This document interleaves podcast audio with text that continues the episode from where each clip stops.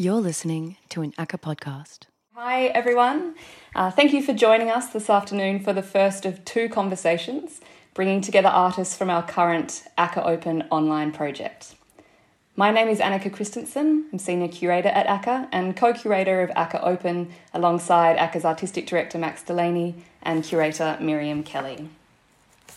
To begin, I would like to acknowledge the Kulin Nations as sovereign custodians of the land on which ACCA is situated and the Wurundjeri people as the traditional owners of the land on which I live, currently work, and am speaking to you all from this afternoon.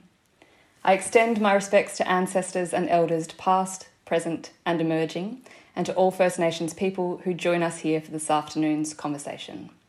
I'd also like to acknowledge the important, long standing, and ongoing contribution that Indigenous Australians make to art, knowledge, and culture. ACCA Open was conceived of in March in the early days of the then newly declared pandemic, as a way for ACCA to remain open to our audiences while the physical gallery was necessarily closed. More specifically, the aim of the project was to ensure that we could continue to work with and to support contemporary artists during a time of disruption and uncertainty, continuing ACCA's focus on commissioning new work and furthering our organisational mission to do art differently. The project began as an open call invitation to Australian artists from all backgrounds, career levels, and practices to submit ideas for projects that could be presented in the digital realm. We were humbled and thrilled by the extraordinary quality and array of proposals. And while we were only able to commission six projects for this inaugural digital commissioning program, we are truly excited about the breadth of ideas that were submitted, about the creativity, ingenuity, and adaptability of artists and what this might signal for the future of exhibitions both in physical space and online. ACCA Open comprises newly commissioned projects by artists Archie Barry, Zanny Begg, Leulia Shragi, Madeleine Flynn and Tim Humphrey, Amrita Hepi and Sam, Leib- Sam Lieblich, and Sean Peoples. The works are being released over August, September, and October of this year and they'll be available on ACCA's new digital exhibition platform for varying durations, as is particular to each work. If you haven't already, please do go to acca.melbourne and follow the links to ACCA Open. The link to the exhibition page, I believe, will also be included in this session's chat. The works in ACCA Open, of course, respond to the unusual times and cultural conditions in which they are produced the same conditions that necessitate us all meeting in a format such as which we're all gathering for this evening's discussion. Intended to be engaged with online, they also address a wide variety of particular concerns that are unique to making art for the digital realm. But these projects, at least I would argue, are not about the pandemic, nor necessarily about the technical specifics of their creation and distribution. Rather, I think that they use a digital platform or means of encounter to ask questions that are at the core of what it means to be a human in the world today.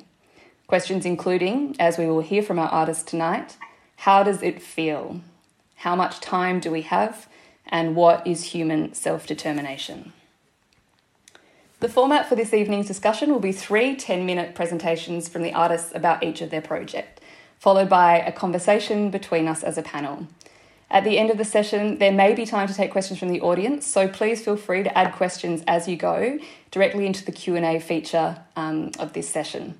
These will be moderated by my colleagues Miriam Kelly and Bianca Winata Putri, and we'll endeavour to respond to them as best we can as time permits. It's my great pleasure now to welcome our ACCA Open artists who are joining us here this afternoon Amrita Hepi and Sam Lieblich, Madeleine Flynn and Tim Humphrey, and Archie Barry, who will speak about their projects in that order. And so I'm just going to do some quick bios for our first CADS off the rank and then we'll be underway. So Amrita Hepi is an award-winning choreographer, artist and dancer from Bundjalung and Ngāpuhi territories currently based in Melbourne. Amrita's work takes various forms including film, performance, sculpture, text, lecture and participatory installation. Utilising hybridity and the extension of choreographic and performative practices, Hepi creates work that considers the body's relationship to personal histories and the archive. Sam Lieblich is a neuroscientist, writer, and psychiatrist whose research focuses on the role of the brain in generating a sense of self and place. He works with linguistic and psychoanalytic psychoanalytic conceptions of human subjectivity to try to address, address the scientism of neuroscience and to explore the interaction or integration of the human subject and the algorithm. Widely published in his field, Sam is also currently working on a novel addressing many of the topics that no doubt will be discussed today. Neighbour is the first project that has brought Amrita and Sam together as artistic collaborators. And Amrita and Sam, it's now a pleasure to hand over to you to hear more about your work for ACCA Open Neighbour. Thanks, Annika. Thanks, Annika. So I'm Sam. I'm Amrita. Nice to meet you. So we'll begin. Yes, it's fun. It's fun. It's a new experience. I think I might be able to work that out. Yes. Okay, well, I'm not sure if you were okay with my um, with my friend in Berlin at the end of the week. I'm not sure if that's what I'll be looking into. He is in Berlin, and there is no social capital. I'm working for a couple of weeks, trying to fix some small and simple things, and and spending my little break. It's nice to see the world through your eyes, and to be honest. This notion that we have surpassed the animal kingdom in the sphere of human intellectual stimulation is further evidenced by the fact that there is at present no Oxford English Dictionary of real personas. It's a beautiful place not to be. It's a beautiful place to be working. There are few people in Berlin, no one that we know anymore here, than people you are, like my friends and you. That you are really a fun person to be working on. What part do you think? The notion that there might be a singular definition of the word for all human conversation is itself a thought born of a singular date, March 20, 2015, when, when words like chat, message, message all ceased to be used to describe the acts or attitudes of men and women and came instead to be used to describe the flow of human consciousness as a single unified wave of energy coursing through the veins of matter. Hat. I'm okay with that. So that is um, a AI generated text that I made this morning um, with an AI model called GPT-2. Um, I inputted uh, all of the text that Amrita and I have ever sent each other uh, and then I gave it the prompt. It's a chatbot that explores a few different concepts pertinent to artificial intelligence and the algorithm.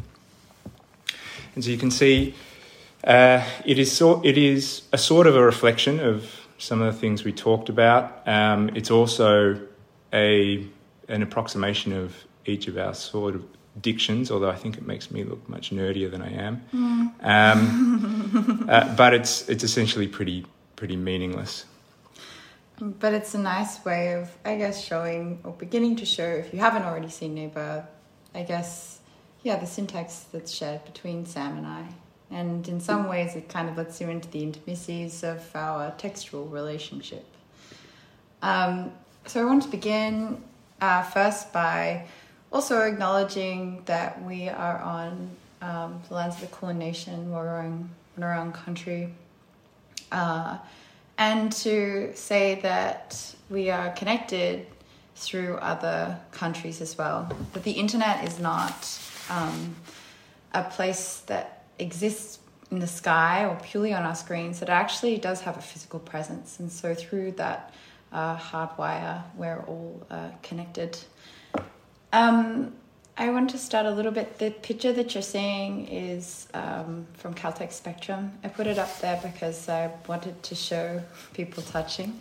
But also, uh, just to talk a little bit about my practice, for those of you that don't know, mostly work in dance. The bedrock of my practice is participation. And as an artist, I'm interested in the dilemma of authenticity and originality and what we'll do as humans to prove ourselves, to show evidence of ourselves, to show document of ourselves. Um, during the pandemic, I wanted to, I, I mean, I wanted to have a bit of a rest, and that was week one.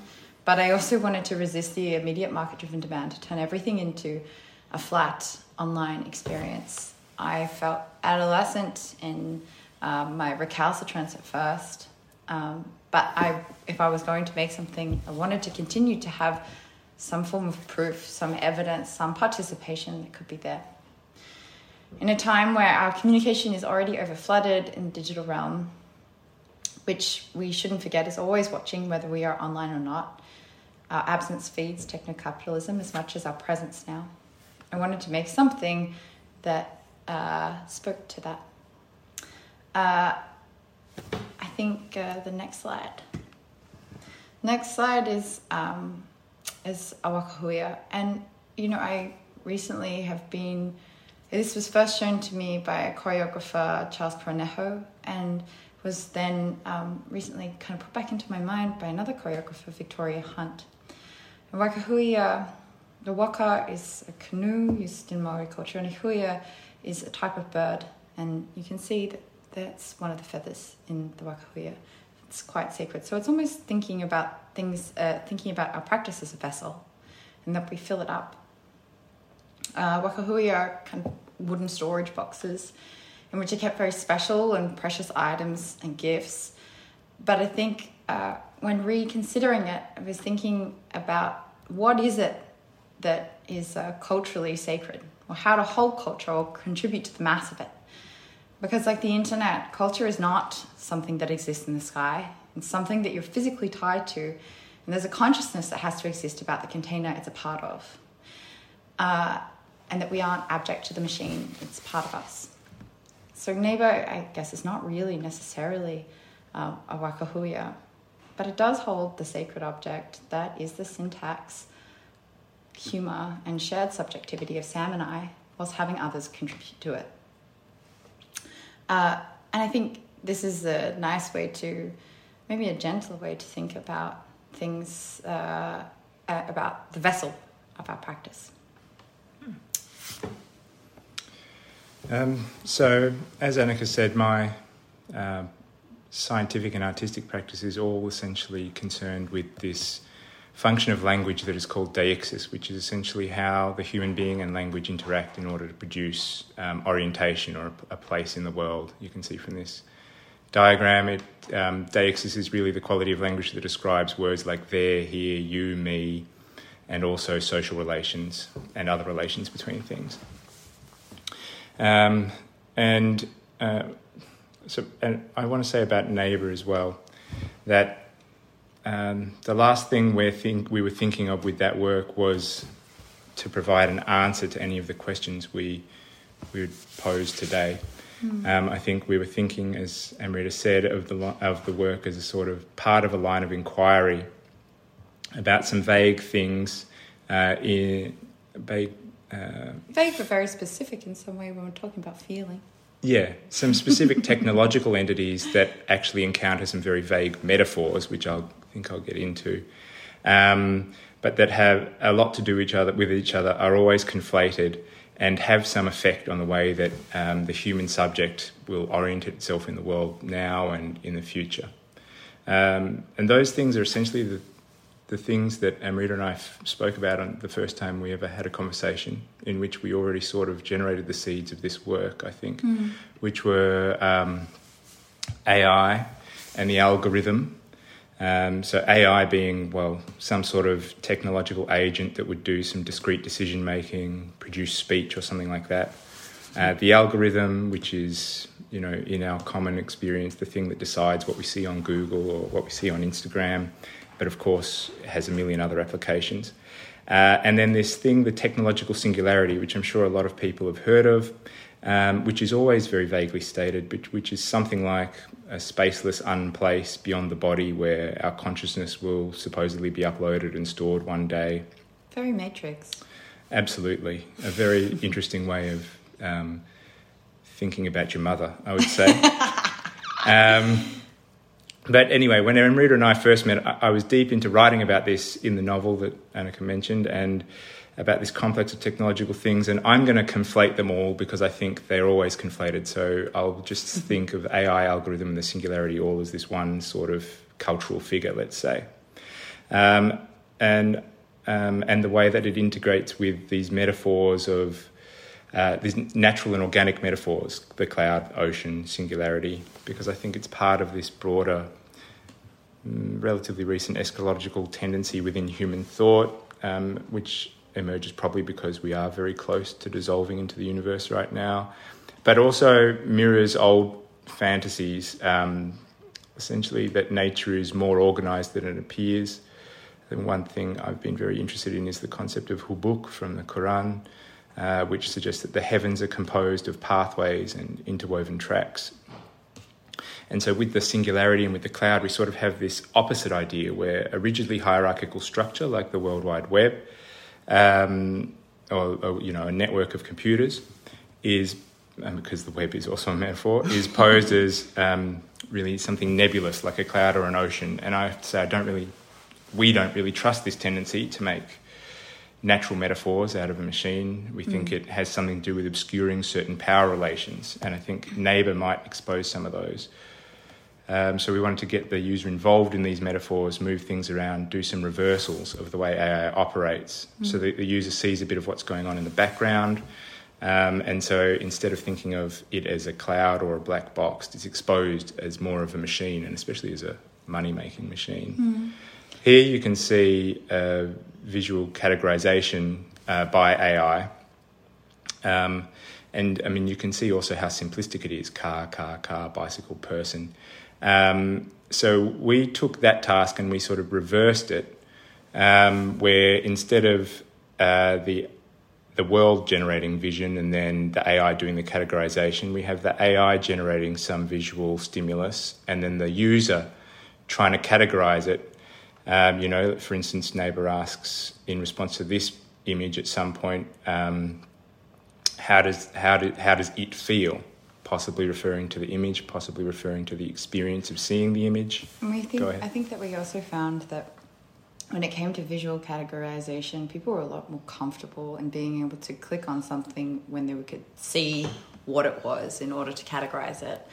And there's uh, it's it's the, also some of the feedback that we've had from it is that there's all of a sudden because it's tied to thinking that it is Sam and I making this that there's a kind of self consciousness that happens when people are trying to dig and dig at this question how does it feel? Mm. Mm. And also, that's right, foregrounding the fact that it's you and I who programmed this this algorithm is, I think, very important because people think that the AI is generating things, and I've been accused by a good friend uh, Luara Carlson Karp about being too much of a humanist with respect to the AI and thinking mm. it's not human enough, essentially. But really, it's just a form of writing produced by people. Mm. Um, and the fact that their personage isn't seen in the operation of the algorithm maybe obscures that fact a bit. And I think, I mean, while but that it is completely obscured by the algorithm, and that's mm. the scary thing as well.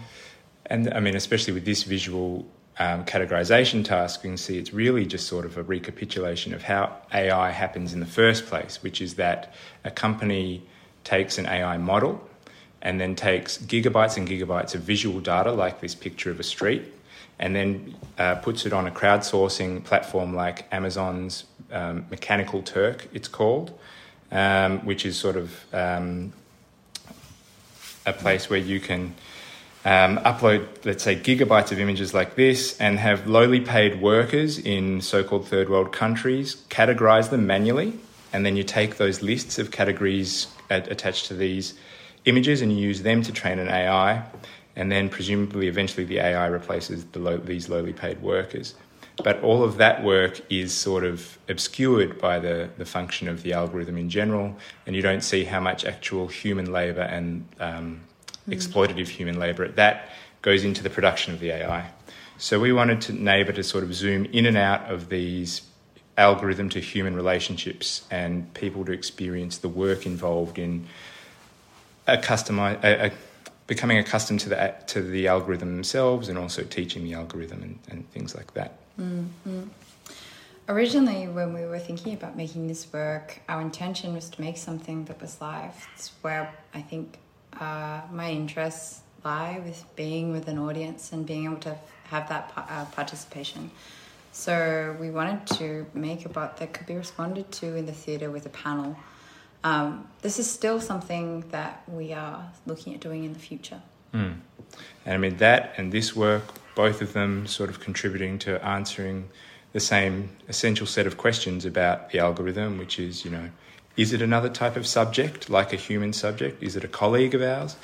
Uh, or is it just no different from a novel or a poem? Is it just another type of writing that happens to have some dynamic elements that happens to be um, massive uh, in terms of its volume, but is mm. really just another cultural product similar to a novel? Is or it really yeah, or dance work?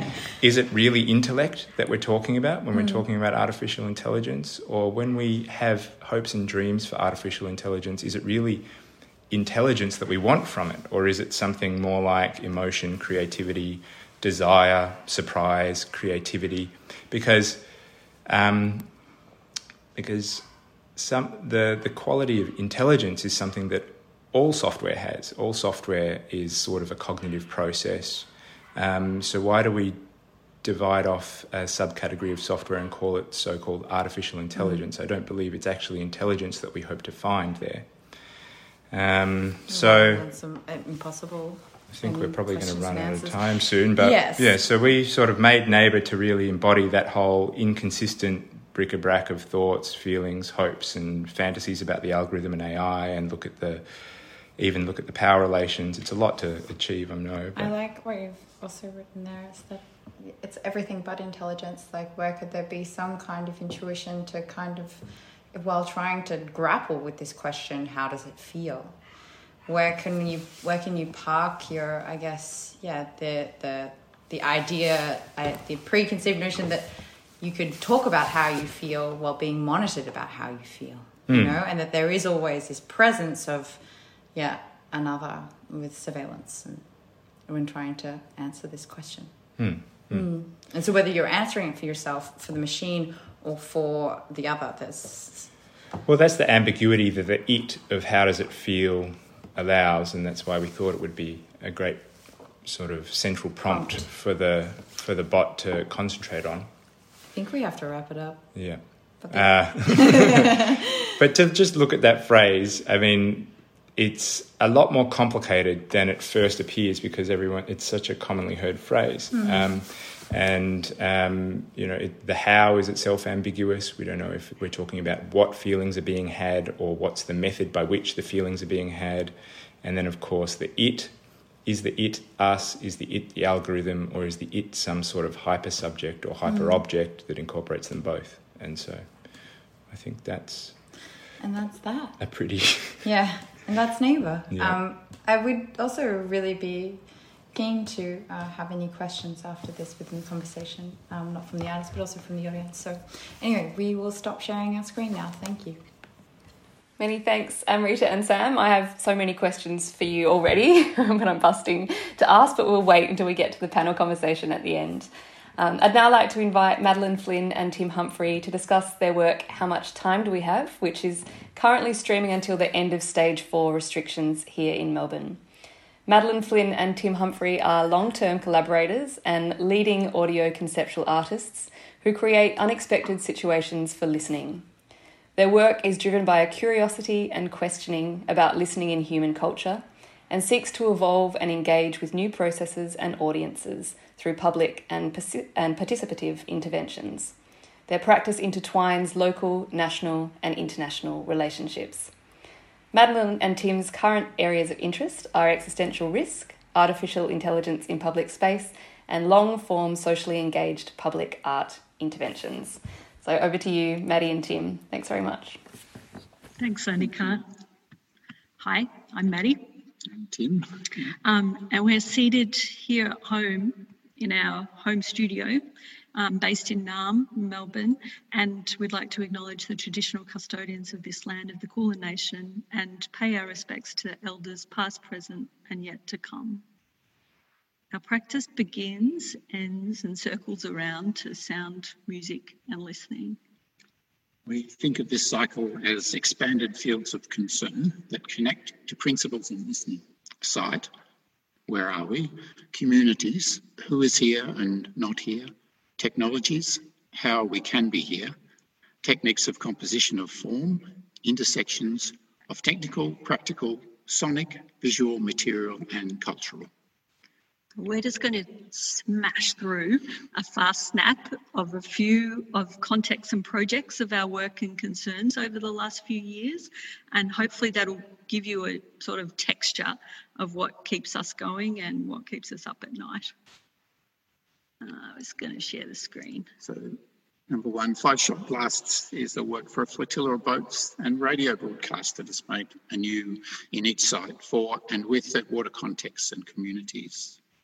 Uh, five shot blast means I am unsure of your intentions and fear we may collide. An audience goes on the water to listen to the site, to its people and provocations. This work brings together the people of the water. Um, we, we have a series of works that use artificially intelligent tools in public space.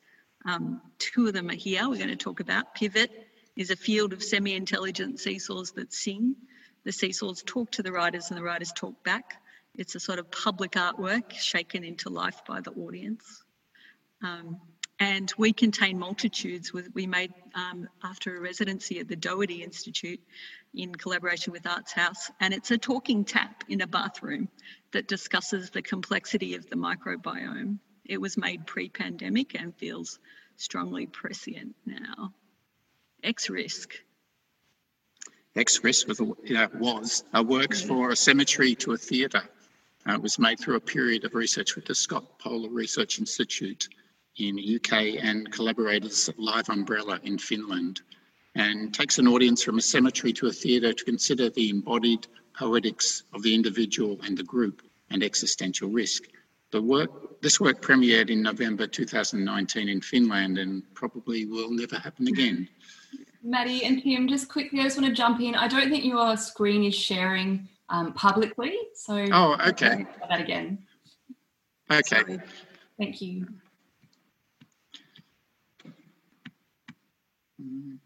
Just go. How's that, Annika? Did that work? Yeah. Yes, that's great. Thanks, guys. Thank you. So I missed a few of our snaps. Yeah, but that's that's okay. that's okay. Yeah. Uh, so this this is our most recent work uh, that we made in public space. Um, it's called When It Rains, uh, and it was a work we made for Asia TOPA in February March this year with our long-term collaborators from Korea, Jihoon Kim and Jin Yim and using a highly directional moving speaker, the walls of the old side of the Abbotsford Convent became surfaces of sound, while tiny figures and architectural elevation reframed and recalibrated our question about what we feel due to where we are. So many other projects too, but um, somehow these threads uh, lead us lead us to our work for the ACCA Open series. How much time do we have? Um, and I'm so impressed, um, Sam and Amrita. It's, it was fantastic to hear about your work and also uh, thinking about the way that you started to think about your title. I'm going to nick that for next time. Um, how much so? yes. Uh, so some of the threads that have been in our mind, unconsciously or unconsciously, relate to the ongoing, persistent compulsion to question and examine fundamentals something minuscule, something invisible and germinal has upturned the whole edifice and laid bare the worst aspects of contemporary society. Like inequality of infection, but much more than this, the scales of griefability, precarity, and everything else. Precarious heroics and the white privilege of isolating and starting at a screen as, and staring at a screen as opposed to the experience of, for example, Sriharan Ganeshan continuing to work in lockdown Melbourne, as he wrote in Kadikaram, counting the times of colonisation and COVID from the online journal Peril, issue 42, ending with the grey, naked truth of this society. So, the situation, stage four lockdown in Melbourne, describes a very specific, if quite wide and well populated site. The stage four lockdown congeals its specificity during this course of making our piece, this piece certain texts arose and a certain kind of orchestration for the germinal sound. Another sense of sight for us is also the physical location. The moving image and sound precariously arrives in your home, like Morse code from a remote telegraph station. The whole apparatus keeping us connected is actually fragile, precarious, and inequitably distributed. COVID 19 is something minuscule and fragmentary that has arrived and exposed afresh the precarity of the world population. Within our time now, a computer runs the patch from here at home over there, four metres away, uh, heading via the NBN connection to the online site. It may be interrupted at any time due to rats, due to the artist tripping over the power cord, the half-hearted implementation of the communications infrastructure in Australia, or a coal-fired power outage. So as this work is online, that gave us an opportunity to think about embedded access tools in web browsers. Like with the possible poetics of the alt text that you can upload with an image, we wondered what the techniques of embedded alt text readers in browsers could bring to an online work. This led us to talk with a series of collaborators, Andy Slater and Faye Devi of the Society of Visually Impaired Sound Artists, Will McRostie from Description Victoria, and Cassie Lynch, a Noongar researcher, writer, curator concerned, amongst other things, with climate narratives of landscape. Um, our work is generated live from a series of materials, choices, and design forms that we've made. It turns out that there's not yet a way to generate live audio description in an alt text reader for image sound that is generated live. That led us to incorporate the written text or captions and audiated text into the work itself. Our conversations with these collaborators led us to consider the frames of audio descriptions, the push and pull the tempos, the energies, the language, the responsibilities. Techniques with audio description and alt text and captions sit now in, within the fabric of that piece. Further conversation with Cassie brought us to consider the effect that the effort that is required in considering, considering topographies, the slow time it takes for an embedded Indigenous climate narrative in a landscape to be revealed. The sound and image are assembled with a sense of charms and hypnosis, suspension of former markers of time, progression, or life, together with some long term favourite ideas of infinite process and eternal musics. We imagine or see on Zoom screens people wearing headphones in imaginary, shared, and remote spaces. Practically, the headphones allow us to consider the possibility of more imaginary binaural spatialized sound experiences, but also the sound can happen in space, in a room, in a kitchen, in a study. It's designed for all of this. We decided with Annika and Rowan that the work would fade from view at the end of stage four restrictions in Melbourne. At the moment, that seems that it will be September the 28th. We see it now as a sort of iteration of something that comes into focus. Maybe another iteration will happen in another place, another time, but maybe that's all there is. So we're going to um, beg a bit of an indulgence here if we could like spend a minute together just uh, with the with our work screening. Um, it's streaming now. Can you can you see it okay? And hear it. We have decided to go through with this. Small dots appearing from the right and parallel vertical and horizontal lines. Warm colours remind me of warmer times and cold colours cold times.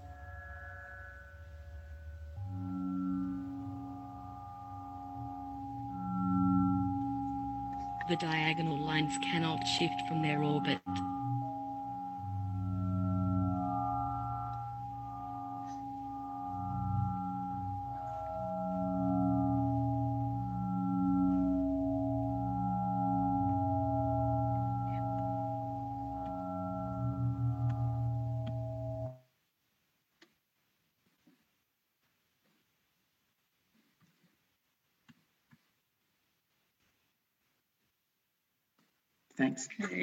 Thanks, everybody. Thank you, Maddie and Tim.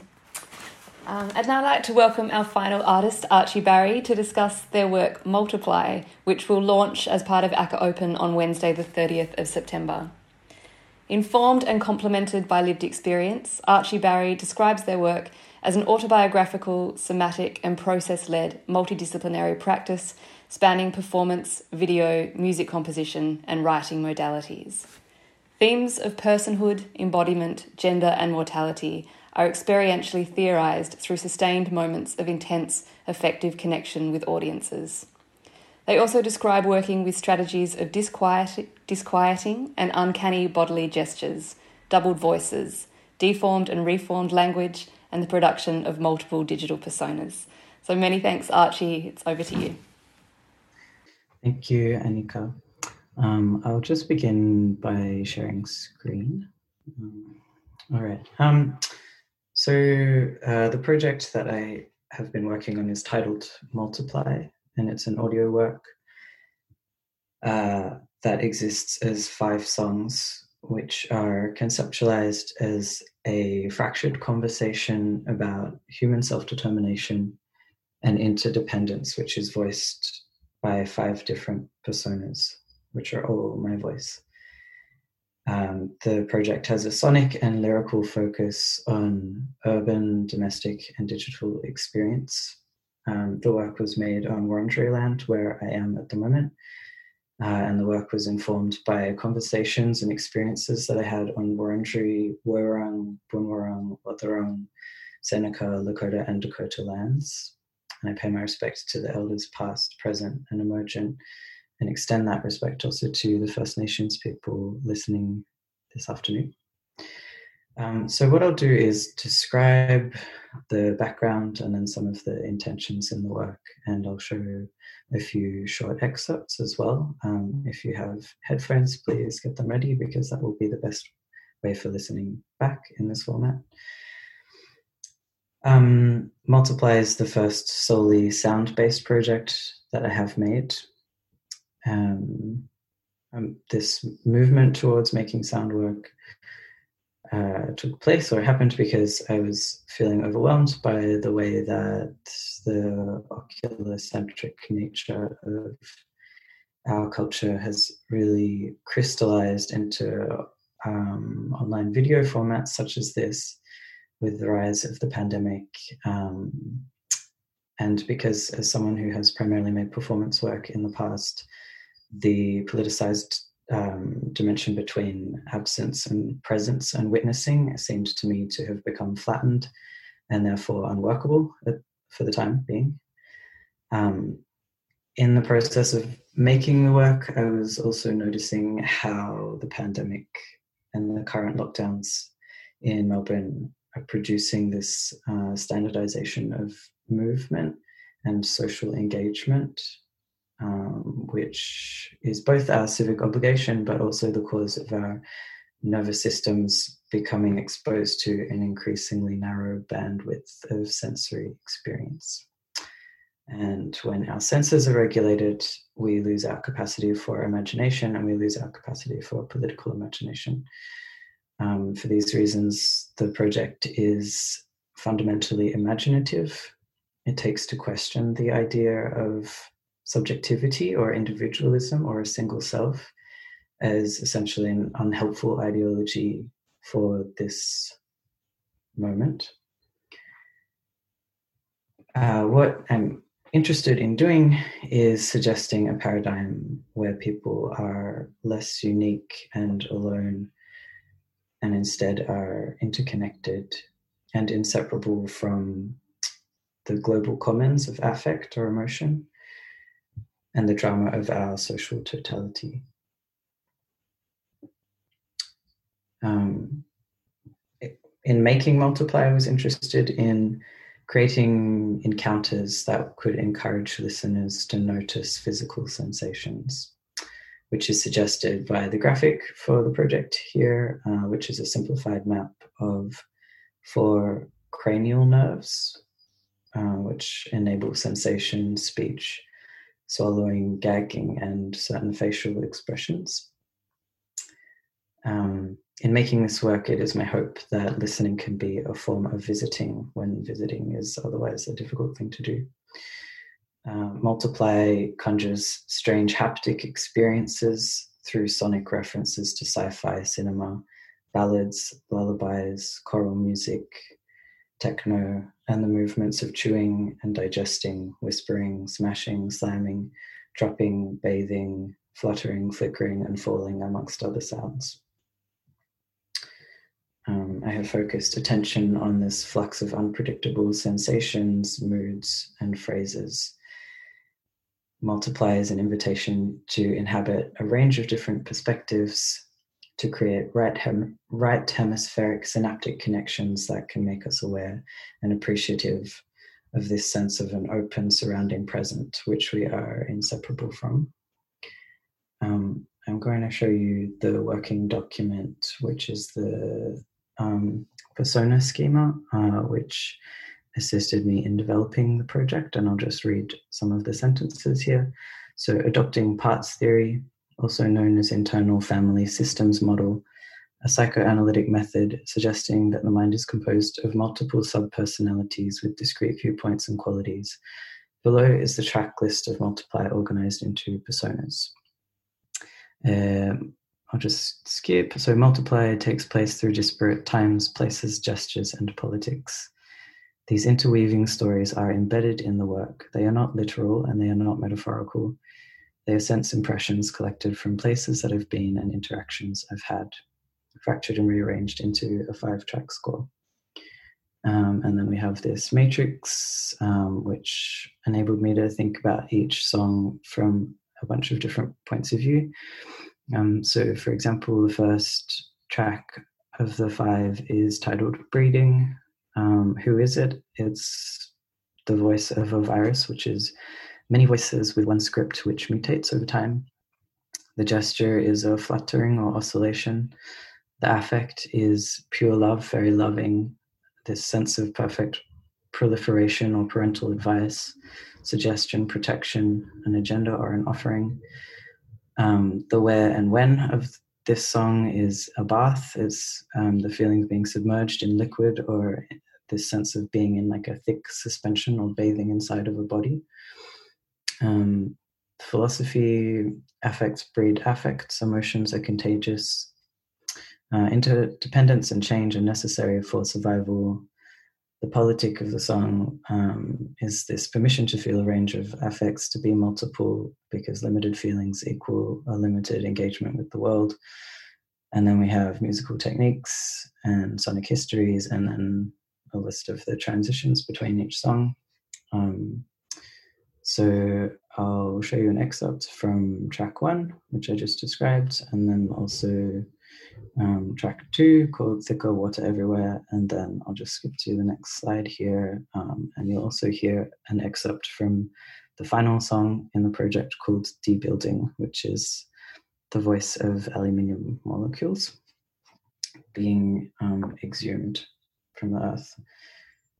Um,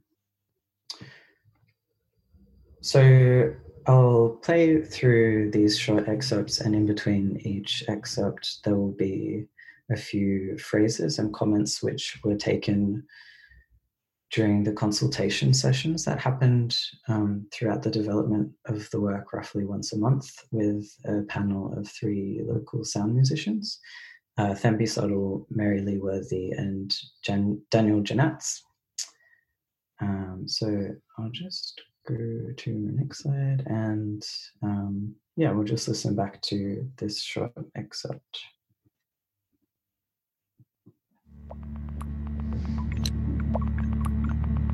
Repeat with me in your mind or in your mouth. Pain breeds compassion, which breeds pain, which breeds compassion, which breeds pain,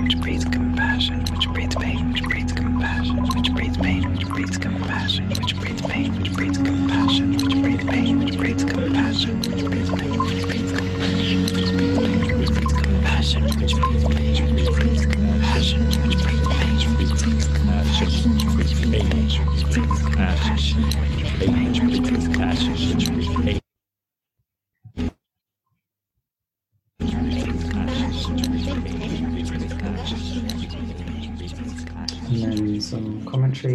During the development of the work. Words in a mouth opposed to words in the world. Uh, summoning wise ghosts. First thought, best thought, improvised nature of things coming together, earnest. First track is confident but quiet. Final track is questioning but loud. So now we'll listen to a 30 second excerpt of the final song uh, called Deep Building.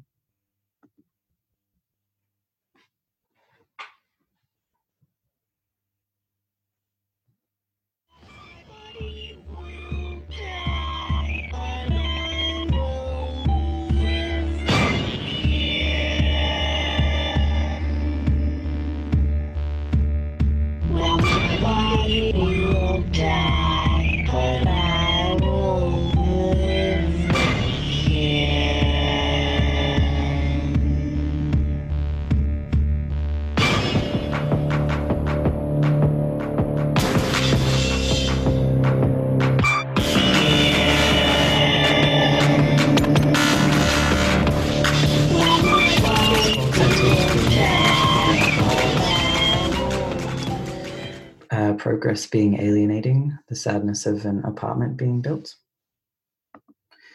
Not a convincing sonic space, a synthetic space. Relation to soundtrack music to create an emotional feeling, but not be from the scene or place. Traveling in the same direction, consistent tempo, conveyor belt. Um, so this is the final uh, sound excerpt that I will share from the second song um, titled Thicker Water Everywhere.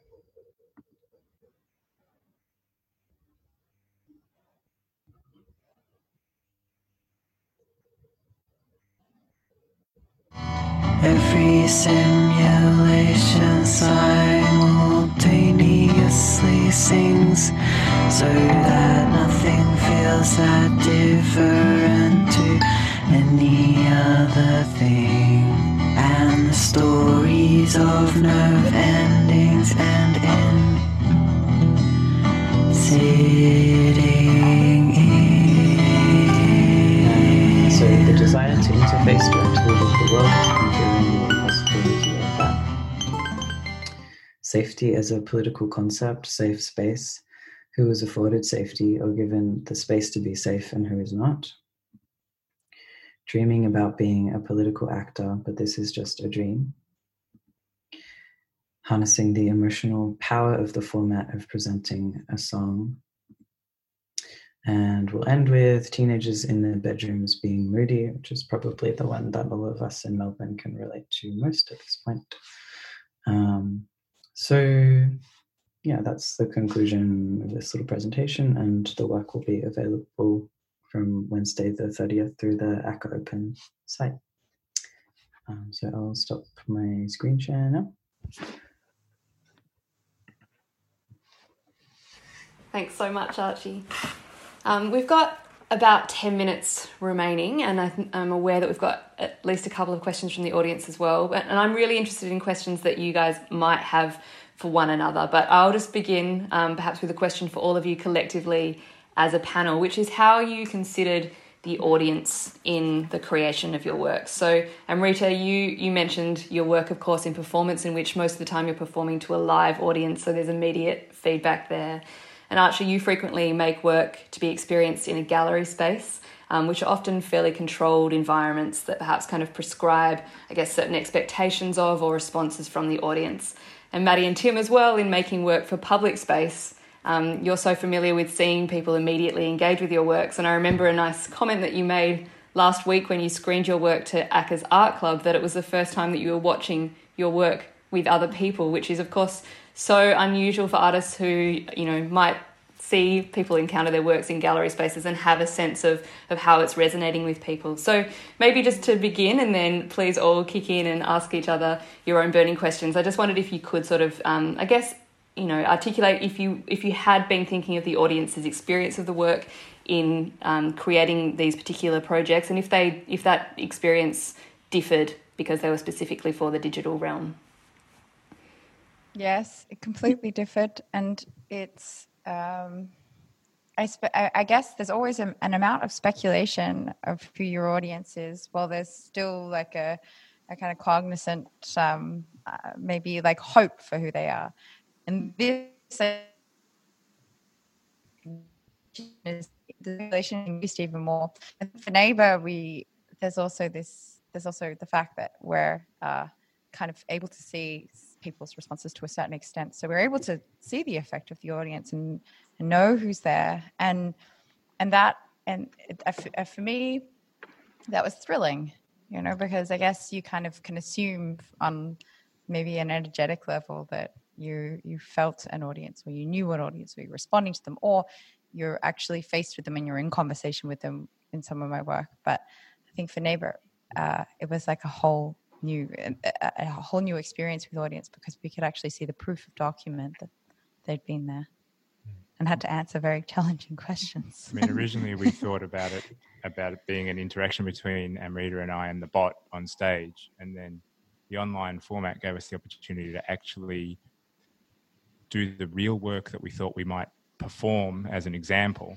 of reflecting the opinions of of a huge audience. And so we found, you know, we found we didn't just perform the interaction between the human and the algorithm, we just reduplicated it. We just made another algorithm for people to actually interact with. And so and that we wouldn't have been able to do that without it being in this online form. So it was actually an advantage of of mm. having to go online. Mm. And Archie and, and Maddie and Tim, I mean, you're making work that's for listening, and often in a gallery that's kind of a controlled experience. But of course, you have, um, you know, really no idea how people are engaging with the work, whether it's on, sorry, my cat's appearing, um, whether it's on a computer screen or whether it's on an, a, a device through earphones or through tinny speakers. And I know that Maddie and Tim, you've talked about that being a positive thing. You know, you're interested in different modes of engagement and in people kind of coming back to the work in different ways. But Archie, I think for yours as well, I wondered if um, that kind of chaos, perhaps, that the audience bringing um, their experience of the work, um, if that kind of added to a sort of sense of disconnection um, or discordance that you're hoping to look at as well um, within the subject itself. Mm. Yeah, I think like uh, the sort of unknowable um, places that it might get experienced, like whether that's someone sitting in a yard or taking a walk, or people sitting together in a lounge room, or someone lying in bed listening to it. Um, that's really interesting to me. Like I, it's actually like a form of dissemination that feels so much more um, able to just like attune to other people's um, sense of where they are and what they're doing. And so it, it actually feels quite exciting, exciting and freeing um, in relation to like the way that I guess I have made work in the past or live work particularly. Um, where yeah, exactly as you say, it's like such a um, controlled environment, like a gallery or museum space, really determines the way that people even hold their bodies and look and so um, yeah this idea of like the work meeting meeting people um, out there is really yeah, exciting yeah, mm. that that really makes sense to me archie about you saying about the work meeting people. I think um, for for me because our thing is continually being made um, i've had a hope might be a fantasy um, that people will come alongside it over at different times in different spaces. Um, you, that there's a sort of persistence of this space being made that people will come alongside and yeah yeah there's also something a little bit forlorn i think the idea that um, everyone's gone and no one's actually listening to it, but it's still going. yeah. There's something about yeah. that as well, which is uh, the kind of opposite of audience, yeah. Uh, which I think was also on our minds or on my mind. Yeah. yeah. Um, Amrita and Sam, I guess I've also got a question because you are getting immediate responses and maybe, I mean, I'm interested in the way that people converse online um, and the way that perhaps things are said um, between people that may not be expressed publicly if you were face to face.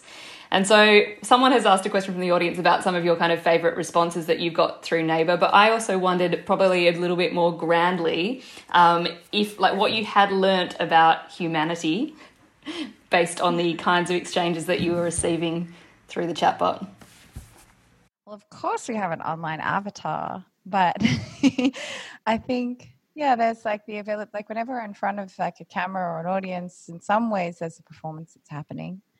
And so there's definitely I think some some maybe more like it's funny. I think there's some people who are like, oh, you know, I, I don't care. And so that's like informed their responses in some way, like trying to be chill about a about a question when they're not chill. And um, there's a lot more cheek. People are aware they're being watched. That's very Mm. obvious. And a lot of a lot of the answers to the three main questions that the bot poses: How does it feel? What is it like? And what is it? Um, those people give really nice but contrived poetic answers. I think we might learn something by aggregating all of those answers and then um, training an AI off those answers or something like that. I think they're always contrived. Sometimes I think they're hoping for sincere. yeah. But then um, some more candid stuff comes out after because Neighbour once it's collected answers to all those three questions, it still stays interacting with you. And things free up a lot between the bot and the user at that point. And then they start, uh, the user and the bot uh, start having arguments, or the user starts accusing Neighbour of not understanding it. Hmm. And some much more candid stuff comes up um, really after the sort of main the main prompts are satisfied.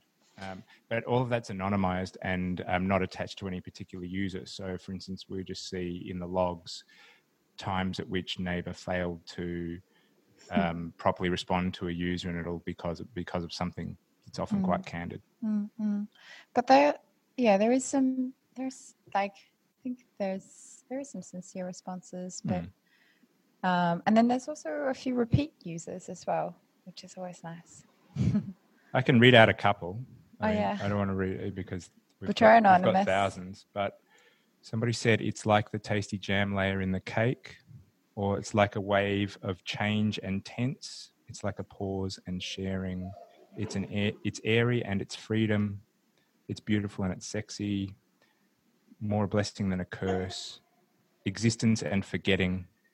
A slice of paranoia masked mostly by obligations to participate in the everyday Yeah. and stuff like that.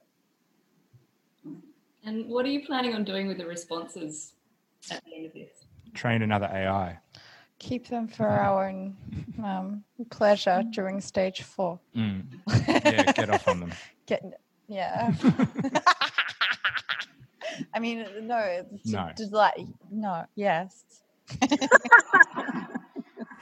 might be a good segue to a question that we got from from an audience member, Alana Kushnir, who's asked ACCA and all of the artists, um, basically, if you consider the afterlife of these works. And I know the answer to some of that for some of you, as we know, Maddie and Tim, you've talked about yours. Um, fading from view at the end of stage four with a pop- possible kind of resurrection at another point in time that we don't know about yet. Um, but Alana has asked that given that ACCA is an institution that's traditionally used to commissioning exhibitions and projects or artworks, where the production process ends once the exhibition opens, has ACCA or the artists thought about what will happen to the work after this period? So, for example, issues of maintenance, bug fixes, preserving the work so they can be re-shown, which I think is actually a really interesting question in considering digital work in the digital realm. And so I wondered, outside of kind of conceptual concerns, if any of you had thought about, I guess, more more technical or practical concerns about a future life for your projects.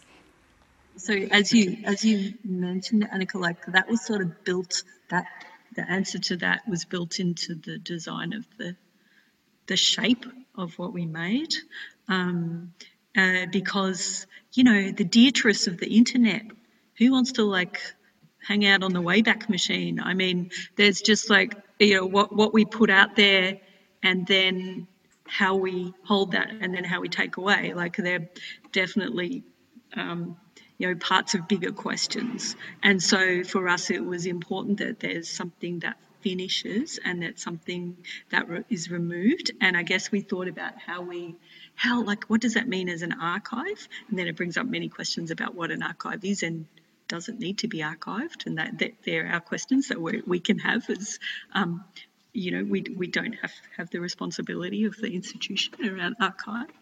Um, so so yeah, there's a sort of um, that's how I would answer that question. Yeah, great. And Archie, what about you as making a soundtrack?